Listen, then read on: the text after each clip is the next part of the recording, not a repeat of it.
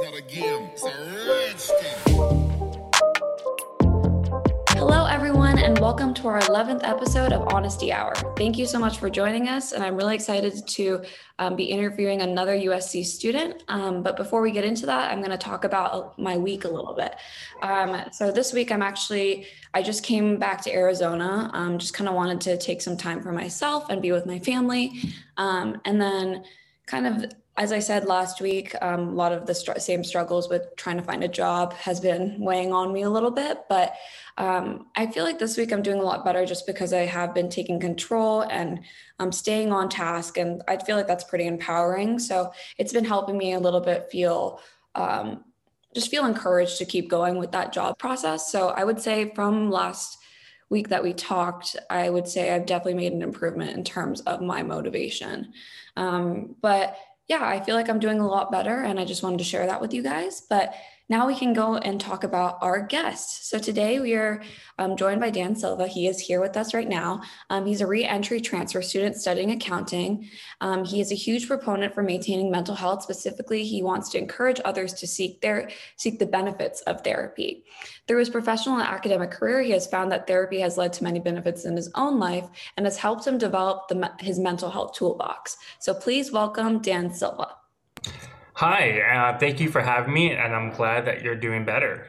Yeah, thank you. How are you doing this week? I'm doing really well. Um, this is the third week so far. I feel like now we're getting to the nitty gritty of our academic like sessions. Yeah. Um, and yeah, it's doing pretty pretty well.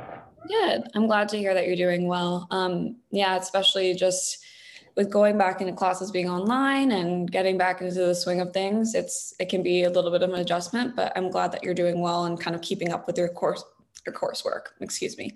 Um, but now I do want to dive into talking about you. So um, before USC, you were working at Disneyland, am I correct? Yes, yes. Okay. Can you talk about how what led up to you working there?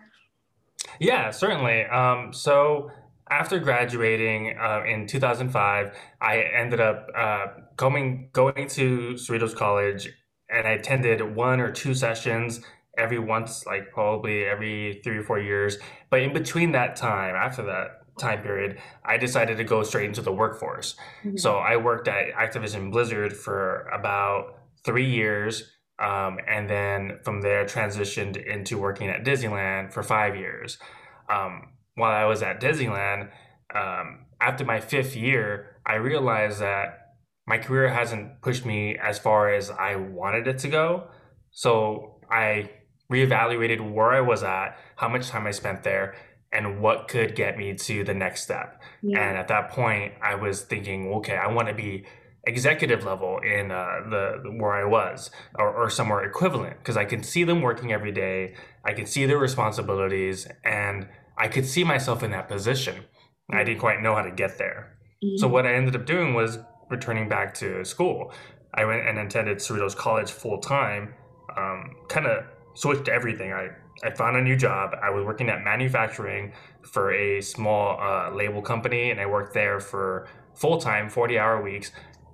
And while at the same time, I went to um, had a full time schedule of classes at Cerritos College and I was going to get an AA in business administration with the plan to transfer, get bachelor's degree at the nearby Cal State Fullerton, and then that's where kind of that was as far as like where as far as I, I saw at that point. Mm-hmm.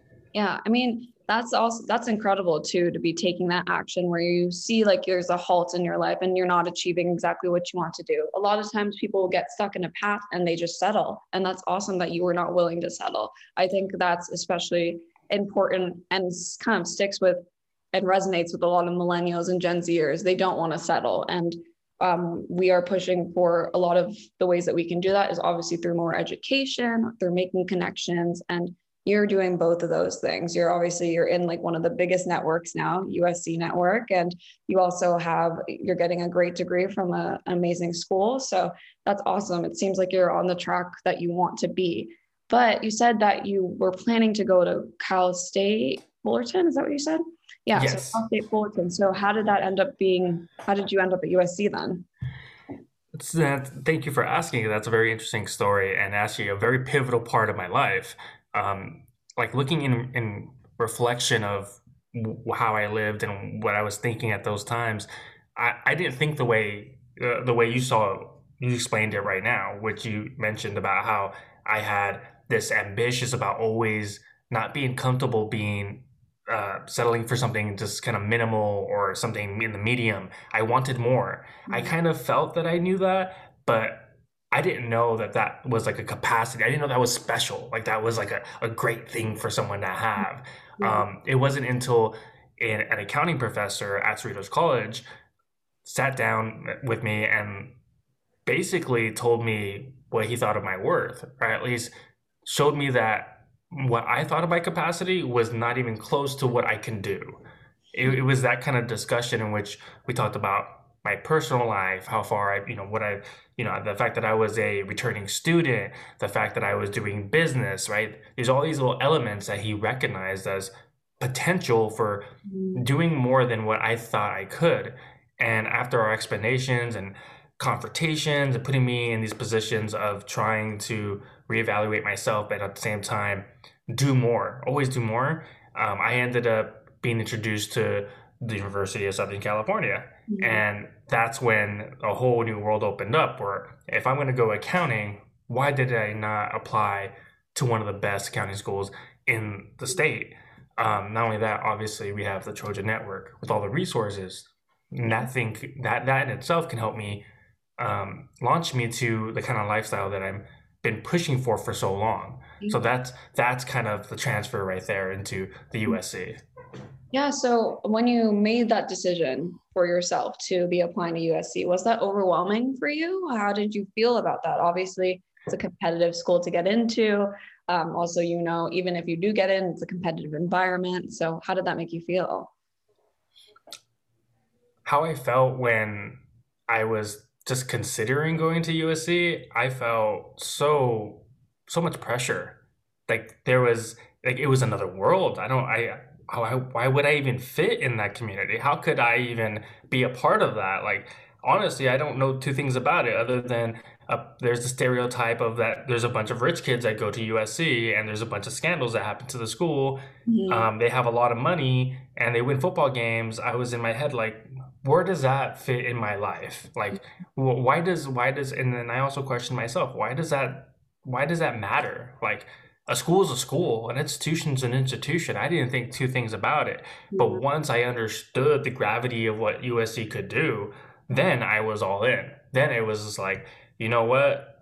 I I've you know worked for 10 plus years. I've struggled for so many so different times for so many different things that I knew that if I if I focused on this, I paid attention to my mentor, I did the things that he told me, and I believed in him that good things would happen, and they did. Yeah. And that's kind of that's kind of what kept my head up during this whole time. Yeah, that's awesome. And for yourself too, I know you said that this professor was very helpful. He was maybe also, I don't want to assume, but I think he was probably a part of your support system as well.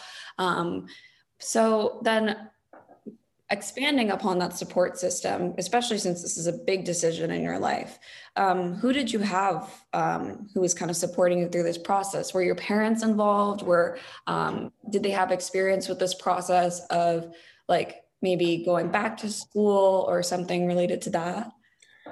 When I decided to go back to school, um, I, I've I think at that point I was 26, 27, and there's been such a distance between me and my parents. It's it's it's not that they didn't want me to go to school. I think they would always want me to go to school, but as first generation parents who themselves didn't go to college, their main uh, story, or I guess their main narrative for me, was just go because it's going to be good because we're told it's going to be good, but they didn't really quite mm-hmm. sell me on the idea and them themselves, which is fine. They didn't know themselves exactly what that meant.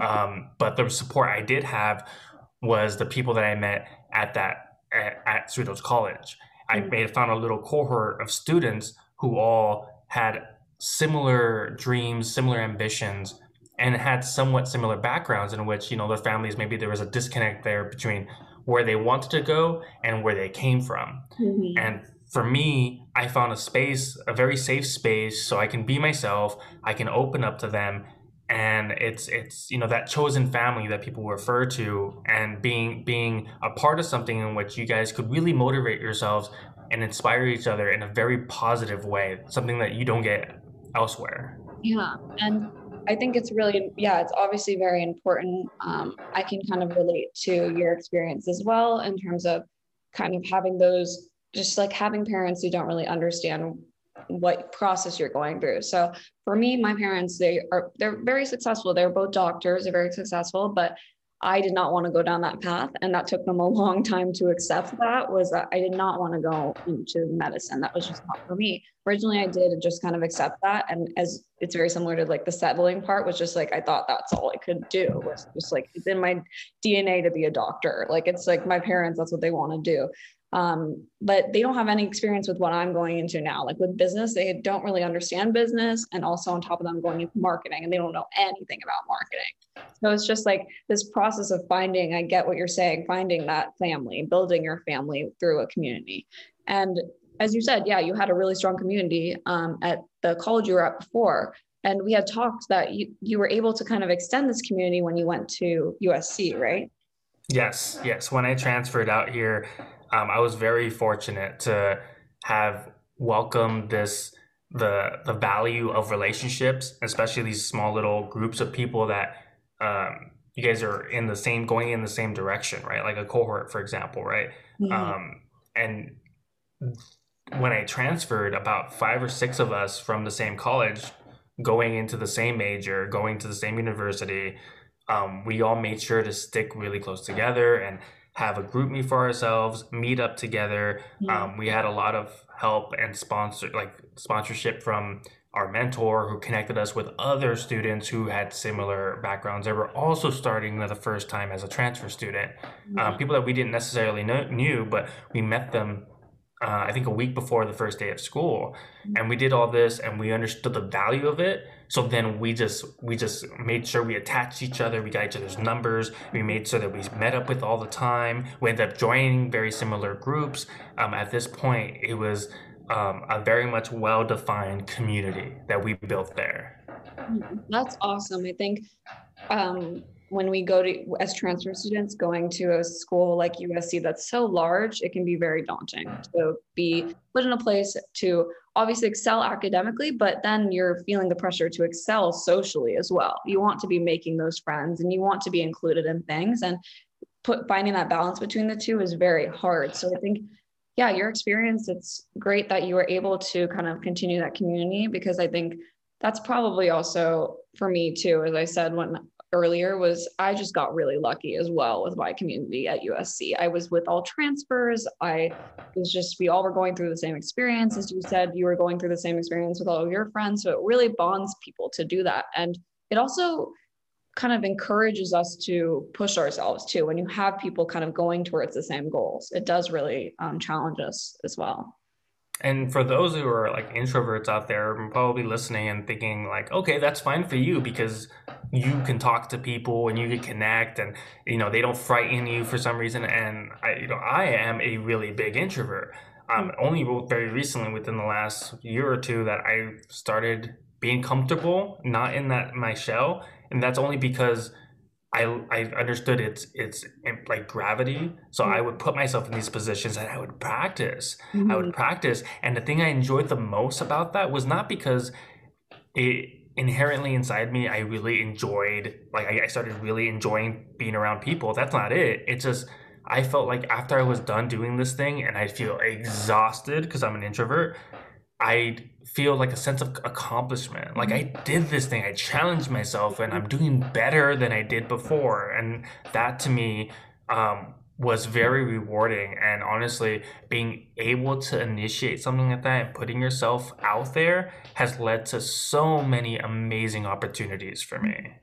Absolutely. I think that's like a big thing too. So it might not also seem this way, but I am also an introvert. Till I, before I went to college, I had a really, I had really bad like trouble um, starting conversations with people. Also, um, keeping eye contact was a big thing for me was i just couldn't i was the one when you would make eye contact with someone to look away right away that was just how i was all the time and so when i went to college i was like i don't i want to put myself out there and i think especially with what i was going into i need to be more social that was just the way it is in business and making those connections and networking you do need to be social and have those communication skills so yeah, it's like completely practice, like, is a really great way to kind of develop those skills.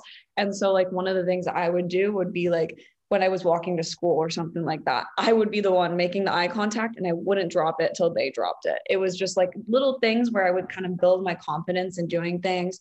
Um, or I'd like kind of challenge myself one day, be like, go walk up to a stranger and just kind of have a conversation, something like that. And I was exhausted. Like the first semester I started doing this, so exhausted because all I wanted to do was go back to my room and just kind of recoup and just be on my computer and just recharge. But I just kind of pushed myself. Obviously, it was just with long days at USC, was just kind of pushing through that. And I do think it's paid off. I mean, I think like I don't think I could have seen myself in a position today hosting a podcast if I didn't do those things, you know? So that's great to hear. Um, I mean, just seeing that growth is is always rewarding and mm-hmm. um, I, I, like to say to people who who think that okay so you know i'm an introvert i can't i, I don't know how to interact with people that somehow like somehow like okay well it, it won't matter like i'll somehow I'll, I'll make it on my own because other people have made it on their own right other people have made it without having to talk to people you know we, they say how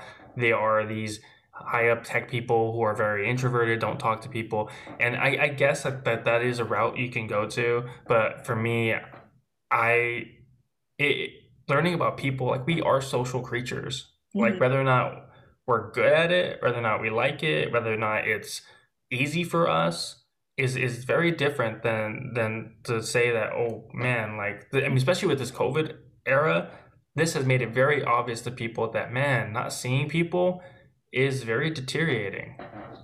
Yeah, it definitely is. And that's something I do want to go into a little bit when we dive into mental health. And yeah, that's a great segue to kind of go into that. So I um I remember you were talking about when we had our conversation earlier how there was a specific experience that kind of just like initiated you to go to go to therapy and that was with your um, mentor right? Can you talk about that a little bit? And also at the time would you consider yourself you hadn't you hadn't really expanded on your communication skills at the time too? Was that yes. Okay. Yes absolutely. So it was um, the reason the main reason at that point was that um, and it, it it was that my my mentor had saw something in me that was troubling. It was a, it was like you said, a communication skill. Was unable to take this criticism and be able to grow from it and find an opportunity. Instead, um, I became apprehensive and defensive,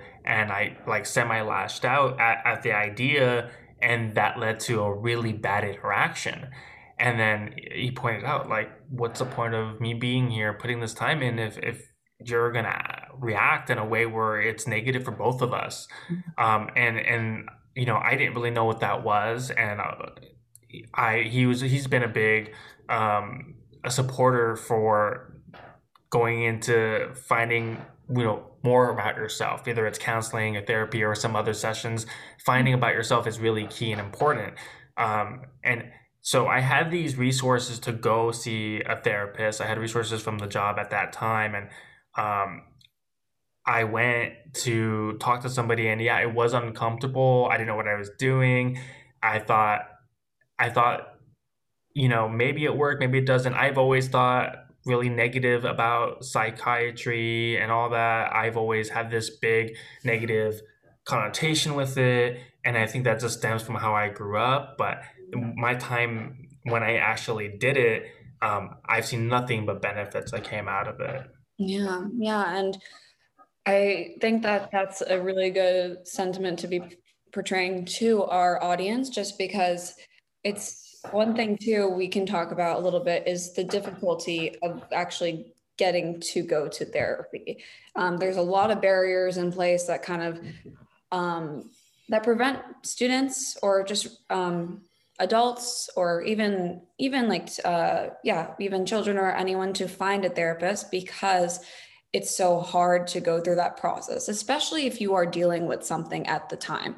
Um, we had talked about this as well but yeah when i wanted to get a therapist when i was at scripps college before i transferred to usc it was hard. I, it was so hard for me because i was going through a lot. I was depressed. I had anxiety. And also on top of that, I was given by the school a list of names that I had to contact myself. And on I already had severe social anxiety. I didn't want to increase it anymore by having to have a conversation on the phone. And so it kind of prevented me from really taking advantage of the resources. And once I did take advantage of the resources, a lot of people didn't answer or they didn't take my um, insurance and the school wasn't really being helpful with that and it made me feel like it was a loss just I'm going to lose this battle with finding a therapist.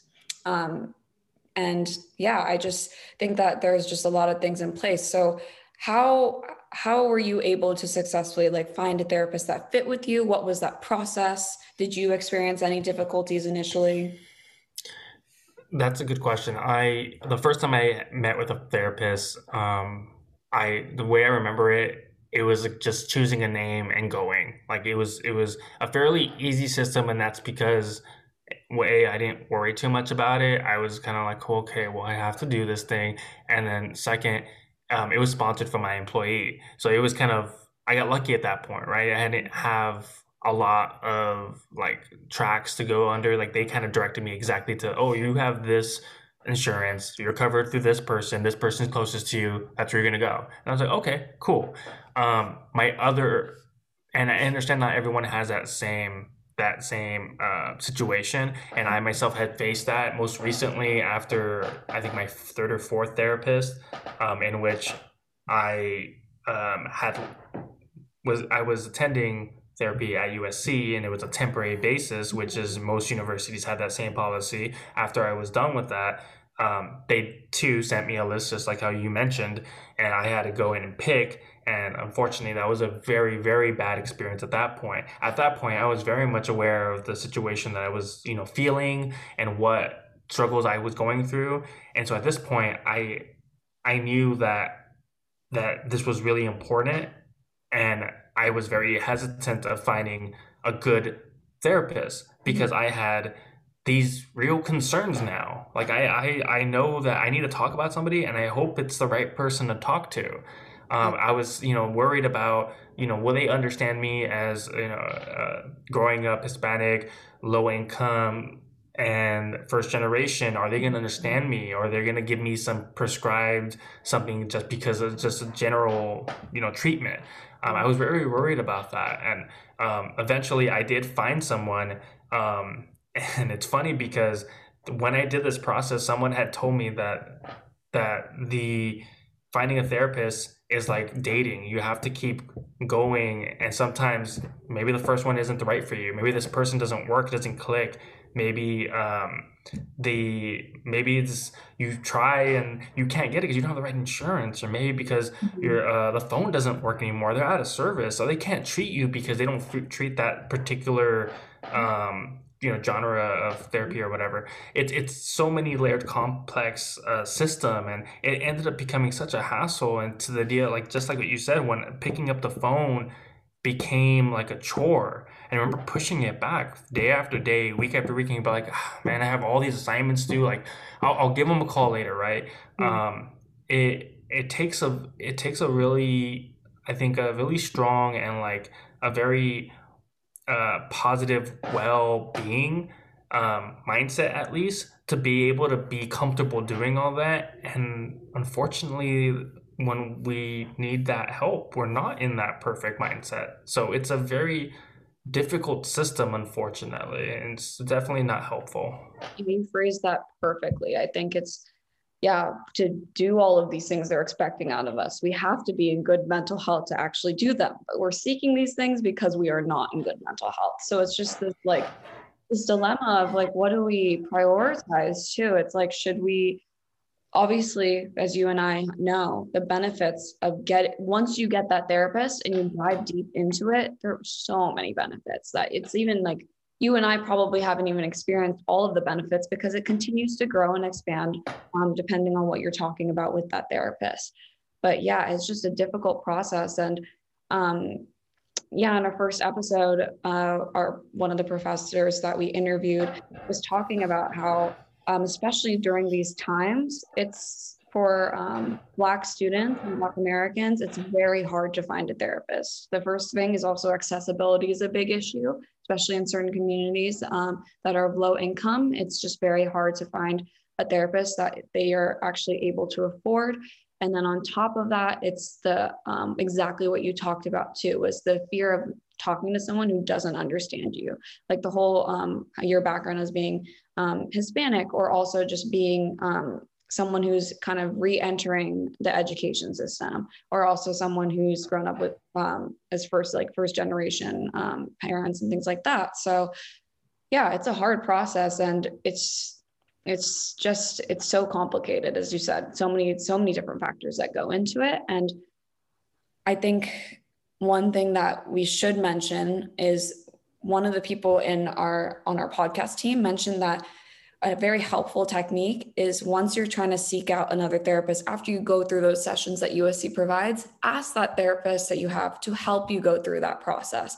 I didn't even know that was an option until she mentioned it, and that's great. Like for so, to for someone to sit down and help you go through your options and really walk you through the process is great. So I think that's like a good recommendation for our audience is when you're seeking help, seek the help of that person that you're talking to already. Yeah. Yeah, absolutely. Like seek help for the seeking of the help. For yeah. sure. Like I didn't know that either. And I think that's a brilliant idea. I really wish I would have had somebody on the line with me. It would have felt so much just less weight on my shoulder. Um, I, even when I have suggested to other people when they're having trouble and be like, hey, so I can give you the links, I give you the phone numbers, but and I told them I can be there on the phone with you, but I can tell it's not the same. And I, I, you know, I I think that having that other professional there, especially if you're transitioning like that, having them there with you, someone who knows how it works, um, I think that's a whole nother level of comfort to be able to do that. I think that's extremely important. Yeah, for sure. And I think it's also just that person probably after those. I, do you know the minimum sessions at USC? I don't remember the number off my head, but I think it was something around like six or eight or something. Yeah, I think it's six to eight sessions. And um, with six to eight sessions, obviously it's not enough to get to know someone fully, but it does give you a lot of information about that person, especially if they're deep diving into topics and trying to cover it within those sessions. So that therapist probably understands you um, in a not in depth, but in some sort of way. So they can actually also help facilitate when you're talking to that other therapist if this is a good fit, what they think about it, and give you some insight, which is very helpful and I think um, can go a long way. But uh, as you said too, you've talked about how all you've seen is benefits from therapy. Um, can you kind of talk about those benefits that you've experienced um, specifically, like especially like how I mentioned in your introduction, you've created these tools to help you cope with different um, situations in your life as well. Yes, there's been a few situations. I think um, so prior to my first time going, I, I, mentioned that my reasons were more like um, to sharpen my skills and whatnot. But that doesn't mean that I didn't have really good reasons to go see a therapist. That was just my initial at that moment impression to go see them. Yeah. Um, I years before that, I have felt depression. I have felt anxiety. I've had panic attacks. Um, and th- that was all just a few years before that. But for me, you know, that that wasn't reasons to go like or not that it wasn't reasons to go i never thought about going or I never did I, excuse me never did i try to go. Um, and it wasn't until going and for whatever reason that you you have to start it it's a really good opportunity to see the benefits and see what you can gain from it like i tell people who do go now you only get as much as you put in um, so the so the, your most vulnerable, your most truth, that's when you really get to shake the foundation, and know who you are. Um, for me, I was able to understand my my um, uh, me being able to face authority figures ended up coming from a lot of things from my past, whether it was like my parents or how I was raised, how I saw authority, how I saw opportunity. All that stuff was coming down from these elements I had no control over. Mm-hmm. Even to the point where how you know there was some conflict in the family. Um, it was my dad had had some issues and had just come home from um, an unfortunate like lawful situation um, and so he just came home and i was trying to figure out that. I had my feelings for him that were very um, they're very negative. And then i had these feelings of my family. They weren't working well with me. Like my siblings weren't just they weren't getting me. And i could mm-hmm. feel tense. I can feel stress. So that stuff all came out of this one foundational thing of authority and not feeling like I was my my say was being heard.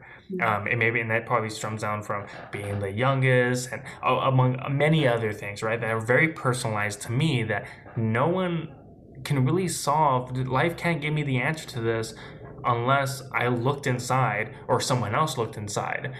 And that that was very important to me to find these insights about how I live.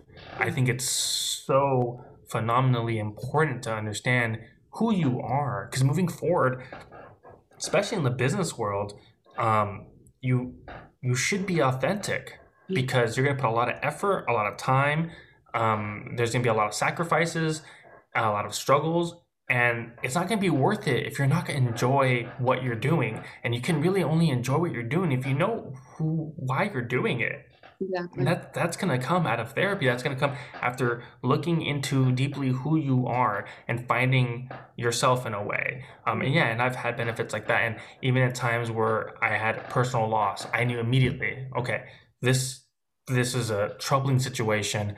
I'm I I think I'm feeling okay about it. Like this is pretty terrible, but I think I'm doing pretty good. I'm like in my head, I'm like, let me go talk to someone about this. Yeah. And guess what? Like, I was trying to do so many things with this, right? I was trying to departmentalize this feeling, put it somewhere else. I was trying to think about my school. That's the most important thing right now. How do I do this? And I was trying not to feel the feelings that I knew were there. And that's a small thing that chips out of you over time. You don't want that affect your performance. You don't want that affect who you are. You don't want to affect that your relationships around you. So um, I was able to really face that and being able to be comfortable in these many different situations that I would normally find stressful, and I would normally find tension and confusion. I found answers and solutions. I found ways around it. I found clarity.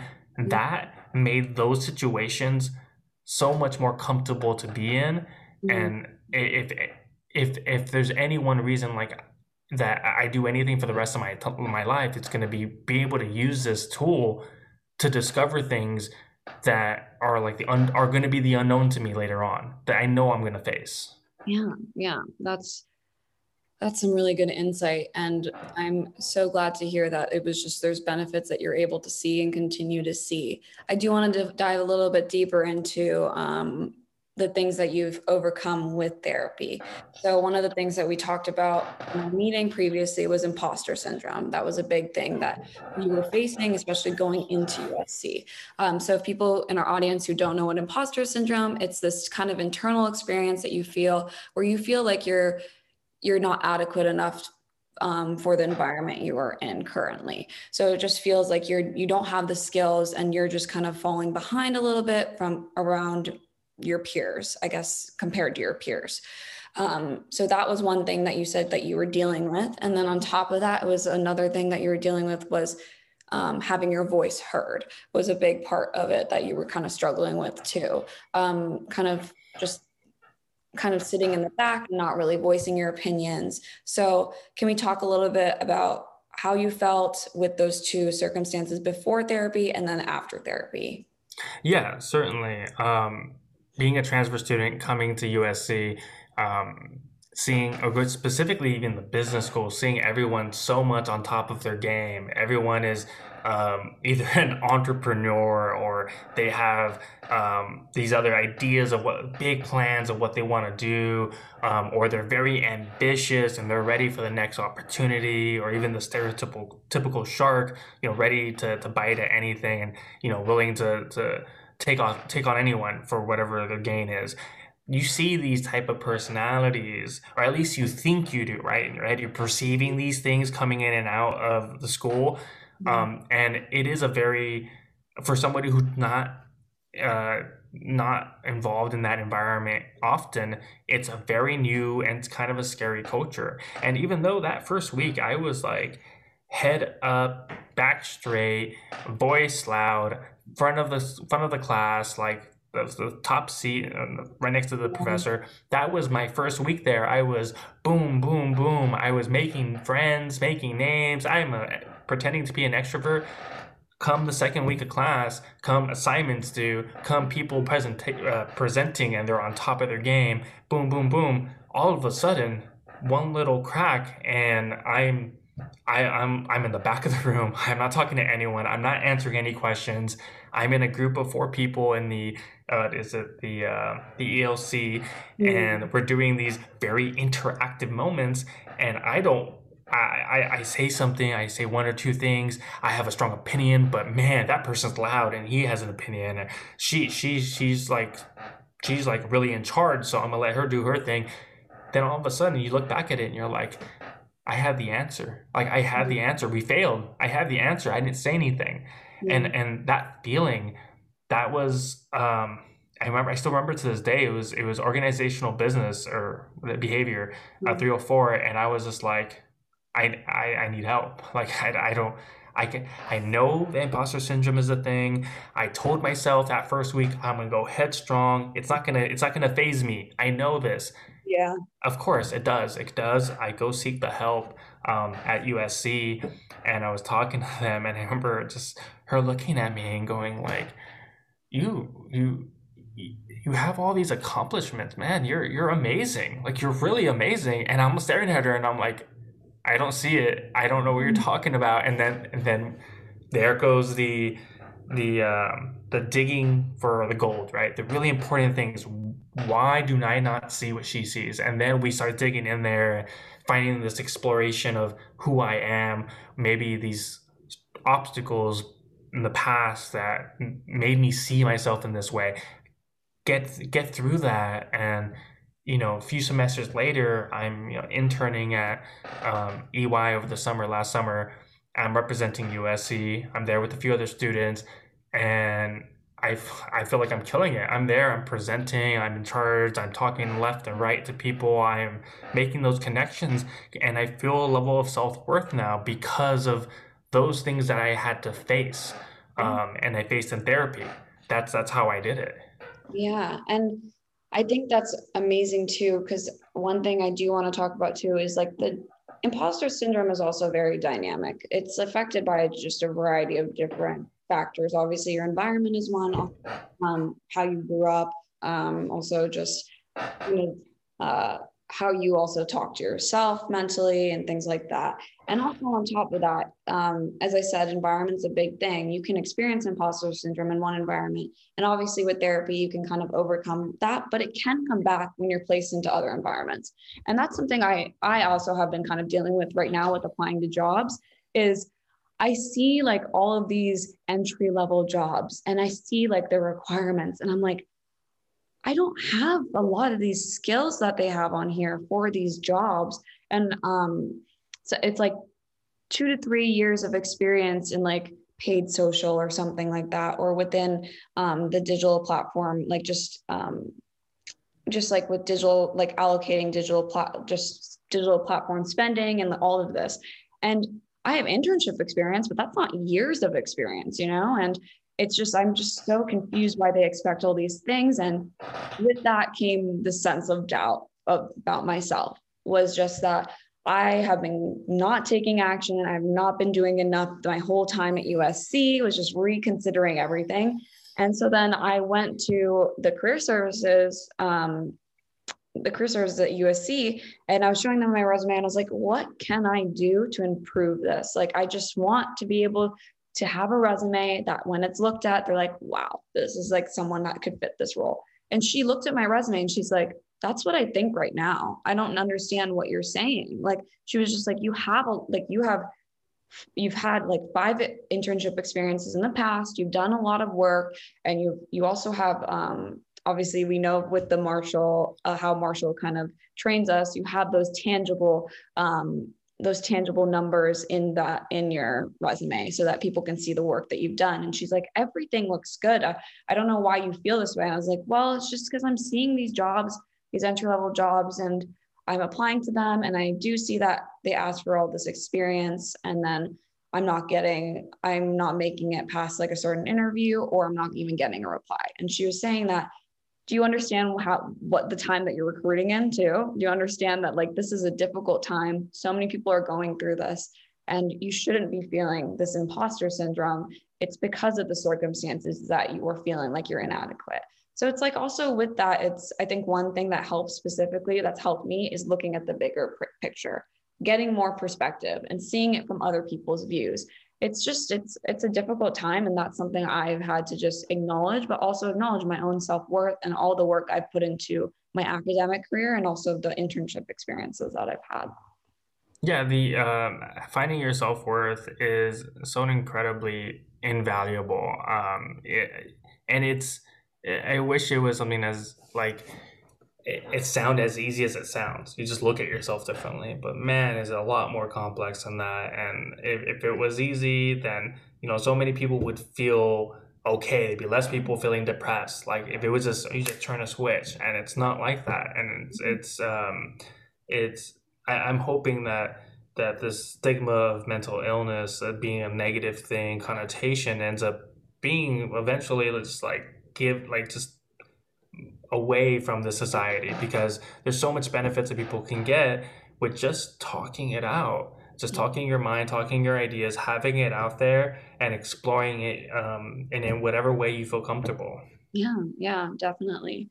Um, and then like i guess i have a question too specifically related to your background as we said. Imposter syndrome can come from the environment that you grew up in um, or also yeah just like feeling that you're having of not feeling like you're being heard.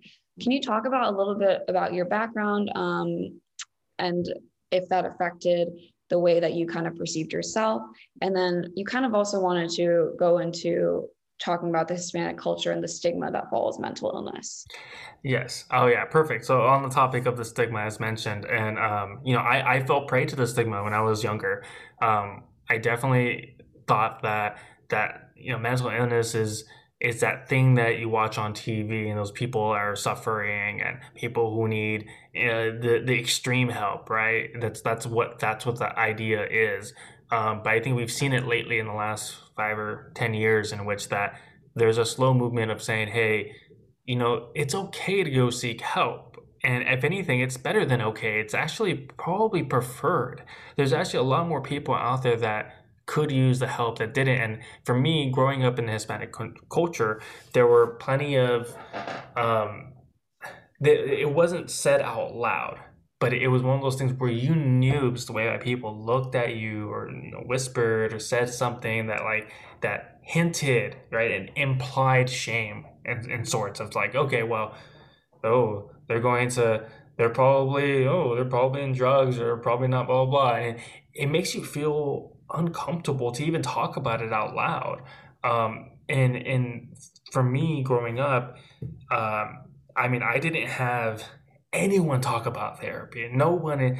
I, if I reflect on that now, like nobody from the time that you know I, my whole childhood to even probably being 18, I heard about mental illness or even uh, someone seeking therapy, like in, in, in somebody that I knew. Um, so yeah, of course, I would think it's such a rarity. People then it's a rarity for a reason, right? Not everyone goes sees them. Lo and behold, when you go out to the open world, you see. Uh, when I worked at Disneyland, it was a, a it, it was a place that a lot of people were very um, were very forward with. excuse me, their their activism activism for mental illness, and that was because uh, the the employment sometimes can be very difficult, and the situations you face working at Disneyland can be very very difficult, and that led to people feeling very down because of what what situation they were in. Um, and and it's not to you know bag on the employment there. I enjoyed my time there, but I, I did see a, a great number of people suffering because of not being able to have. Uh, or they just were in the bad situation and uh, seeking the help was something that was mentioned. It was something that I could tell that people just were something that they they they applied to doing, and yeah, so for sure it wasn't part of my life growing up. Yeah, yeah, and I I think it's it's also very common for that to just not be a part of people's lives who are within um, these diverse populations as well. Even for me too, as I said, my parents are doctors, but mental health wasn't on their radar. That wasn't something they grew up learning in their um, just in their education, and especially coming from India where they did get their education. It's just not something that's thought of because you're supposed to be mentally strong if you're a doctor yourself. You're supposed to be strong. You're supposed to be that person that people look to for guidance.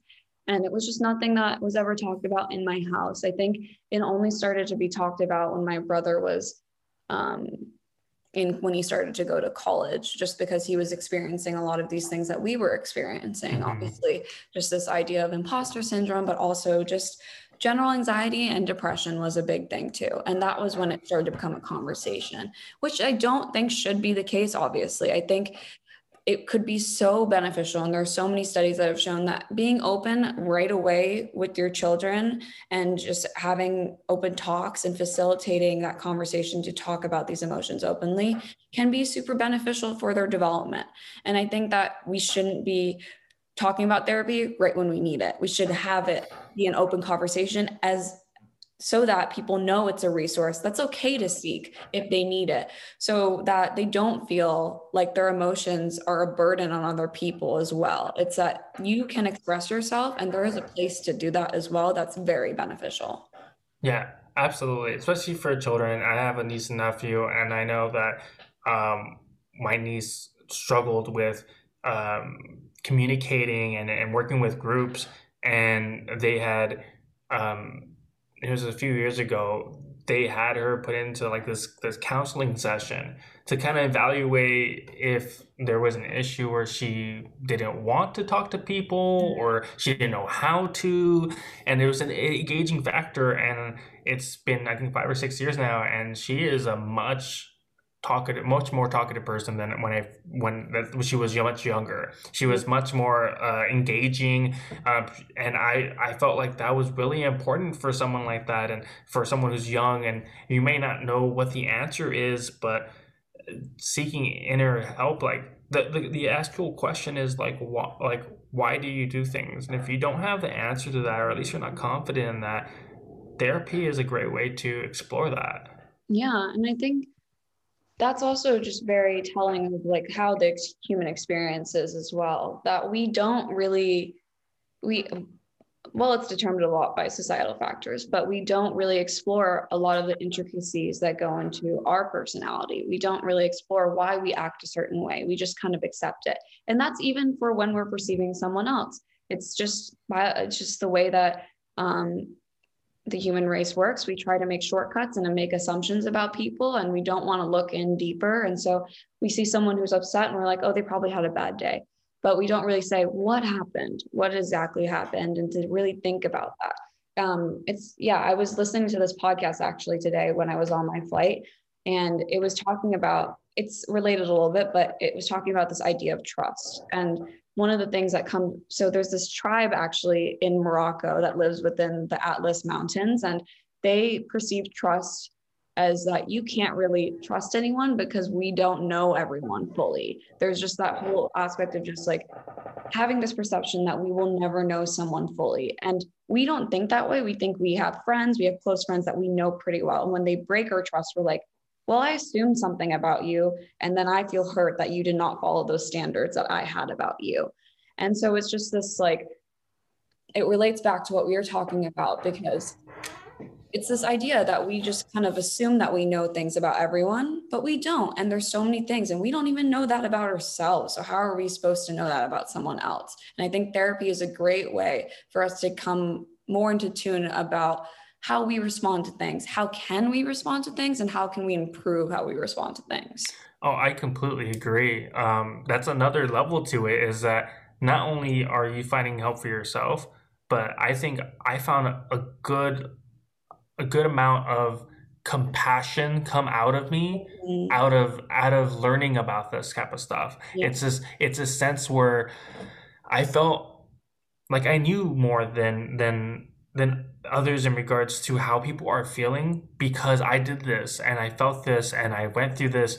And when i see other people and they have they're going through something maybe people may not be able to recognize it. Maybe that's maybe they're they're struggling because of something or maybe mm-hmm. they look like they have they're have, they're showing signs of uh, non-trusting or or maybe they're showing signs of self-hate like they're they're downgrading themselves all the time those are things that you can you can talk, talk to them and be like hey is everything okay mm-hmm. you know what's what's happening have you talked to anyone about this uh, that's my go-to now anytime i talk to anyone who i could we're going back and forth about something i ask them be like I, you don't have to talk to me about this, but are, are you talking to someone, yeah. or is this something just in your in, in your in your inner self that you put somewhere else? Because I I always highly recommend talking to somebody.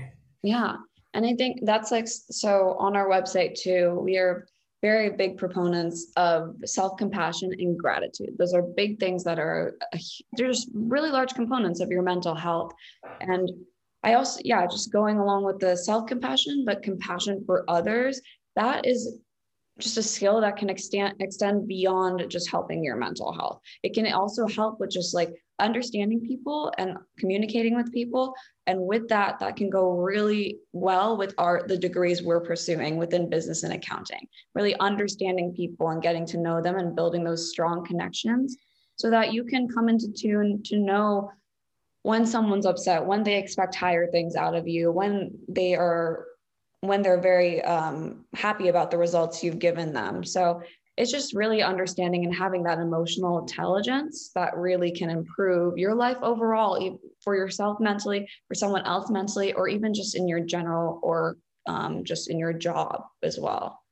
Yeah, I think if anyone has the resources to seek out therapy, I think if they've never done it before and they've never looked inside, they never bothered, I think it's 100% worth the try to go to a session, listen in, hear what you say, hear what they say, learn about yourself because there is that opportunity that you show up in another situation like you said you're interacting with somebody and you might see see it differently because you went through that experience. You might see it just slightly differently because you explored something and then you think, well, I, I, I feel for them a little bit more.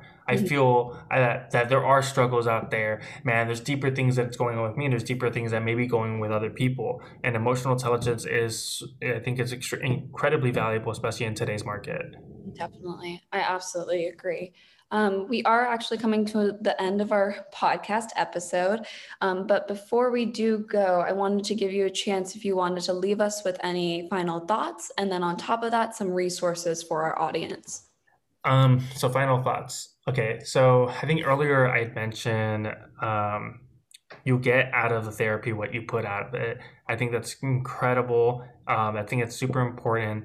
Um, do I think every time you go to therapy, you get some like it's it's amazing breakthrough. No, not every time you go you're gonna expect an amazing breakthrough. There's gonna be times where it's effective, less effective. But for me, most valuable times has been when I realized something about myself, some insight that I never considered about, even though I'm a very big overthinker. I, I, I like to self analyze myself all the time. This was, I'll, I'll find nuggets of extreme intelligence, this wisdom that of some pattern that I do and that I've never recognized and that now I am I almost like it's not a whole new person but I feel different about how I face things because I understand it a little bit better. It's less confusing, it's less complex, it's less um, threatening. and ends up being less suffering at the end of the day. And um, I think that maybe if someone went, maybe found a negative experience, or maybe the experience wasn't what they quite thought it would be, um, eh, every experience isn't the same. So I think there is always gold nuggets to find out there, and you you can get the help that you seek. Um, it is it is out there. I think that's my important message I want to say. For resources um, at USC, I was a big fan of the Kortschak Center. Um, I'm not sure if Mhm. people were familiar with it, but that helped me a lot in regards to stabilizing my schedule, finding a peace of mind. Sometimes I used to love being going to their little quiet room. Um, it was just, it was very peaceful. Um, join, I think organizations. I think are great, especially when they help you attach yourself to something you love not necessarily something that is super productive or great on your resume, but something that you love, whether it's movies or books or hiking or um, I don't know some weird odd things that that people find fun to do as hobbies. Like I don't know, they they they exist. There's a club for it somewhere. So some short so, social circle. Go find yourself, put yourself in there because that's going to make you feel happy and that's going to make you feel relaxed and you need it everyone needs it don't don't don't undervalue it Yeah, definitely. Well, thank you so much for being with us today. I really appreciated hearing about um, your journey with mental health as well as your academic and um, just career background. And I think you provide some really valuable insight for our audience today. And I truly appreciate you being open with us. well thank you for having me i appreciate your time All right. Well, um, stay safe and healthy, and uh, wish you the best of luck uh, with the rest of your um, academic progress at USC. thank you you as well Bye bye.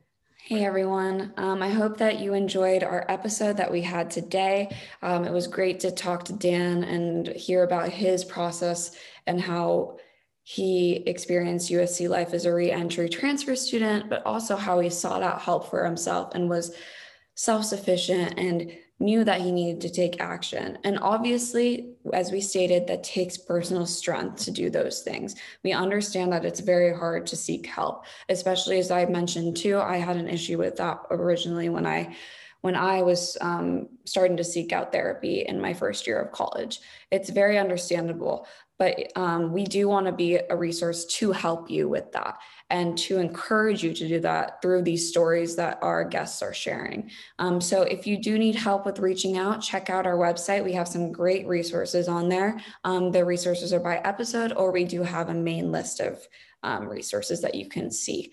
Um, but just kind of wanted to say thank you to all of you um, for listening in, and we will have another episode for you next week. Bye bye.